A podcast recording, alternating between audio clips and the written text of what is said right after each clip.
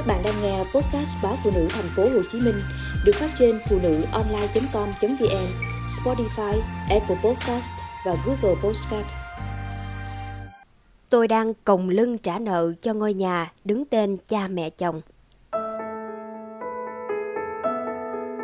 Người quen biết chuyện lắc đầu, bảo tôi dạy khi đem hết vốn liếng tiền bạc đổ vào cái nhà, mình không được đứng tên. Sau ngày cưới, vợ chồng tôi về quê làm lễ lại mặt. Thiếm ba kéo tay tôi to nhỏ. Số con vậy mà sướng, chẳng bù cho cái hòa nhà gì, cưới mấy năm rồi vẫn phải đi ở trọ. Tôi hiểu ý thiếm, nhiều người bà con của tôi cũng suy nghĩ tương tự. Hồi trước, khi đi đưa dâu về, nhìn nhà cửa bề thế của nhà chồng tôi, bên ngoại ai cũng tấm tắc khen, ba mẹ tôi tốt số, gả được con gái vào chỗ giàu sang. Tôi cũng từng nghĩ mình may mắn. Nhưng chỉ một tuần sau đám cưới, chồng đã gom góp tiền lẫn vàng cưới để đi trả nợ. Anh giải thích để xây được ngôi nhà này, ba mẹ phải vay mượn khá nhiều. Giờ hai vợ chồng có nghĩa vụ trả vì trước sau gì cũng là nhà của chúng tôi. Tôi ngây thơ tin lời anh, trong khi sổ đỏ vẫn đứng tên ba mẹ chồng. Gần 5 năm qua, vợ chồng tôi mới trả được 2 phần 3 tiền nợ làm nhà. Toàn bộ thu nhập của chồng đủ để trả nợ hàng tháng, còn tất cả mọi chi phí sinh hoạt trong nhà đều do tôi xoay sở. Ba mẹ chồng góp mỗi tháng 2 triệu đồng tiền ăn, còn mọi thứ đều do chúng tôi lo, kể cả dỗ chạp, cưới hỏi, ma chay.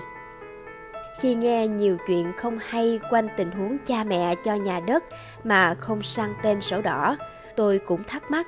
Chồng tôi một mực khẳng định ở gia đình anh không bao giờ có chuyện đó. Anh trai chồng đã có nhà riêng thì đất đai này sẽ là của chúng tôi.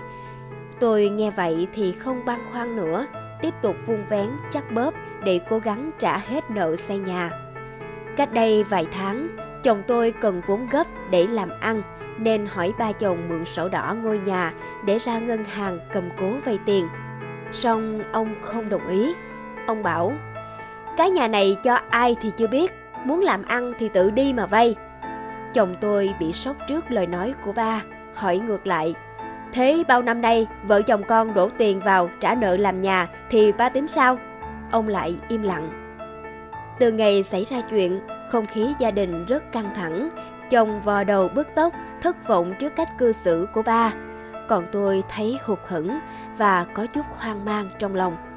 Lúc này chồng mới kể chuyện.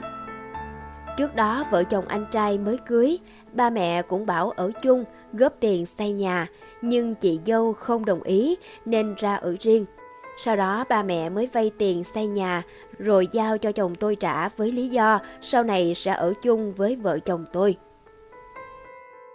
Khi tôi đem chuyện tâm sự với mấy bạn thân, mọi người đều lắc đầu bảo tôi khờ dại khi đem hết vốn liếng tiền bạc đổ vào cái nhà đứng tên người khác.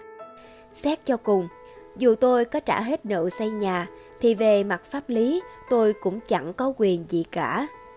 Nếu gia đình bình yên không sao, còn xảy ra chuyện rủi ro, coi như trắng tay, bao nhiêu công sức đổ sông đổ bể.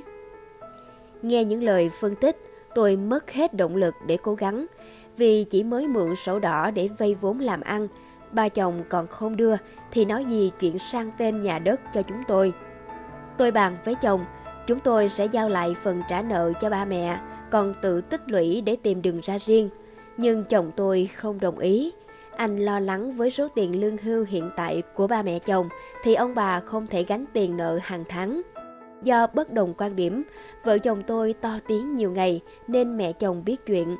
Bà bảo tất cả rắc rối đều do tôi suối chồng mượn sổ đỏ vay tiền, không đạt được mục đích nên quay sang chia rẽ tình cảm cha con.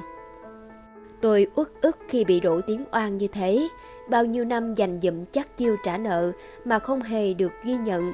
Buồn nhất là việc chồng tôi chỉ im lặng. Tôi không biết phải làm thế nào, tiếp tục ở chung và trả nợ tiền nhà hay kiên quyết đòi ra riêng.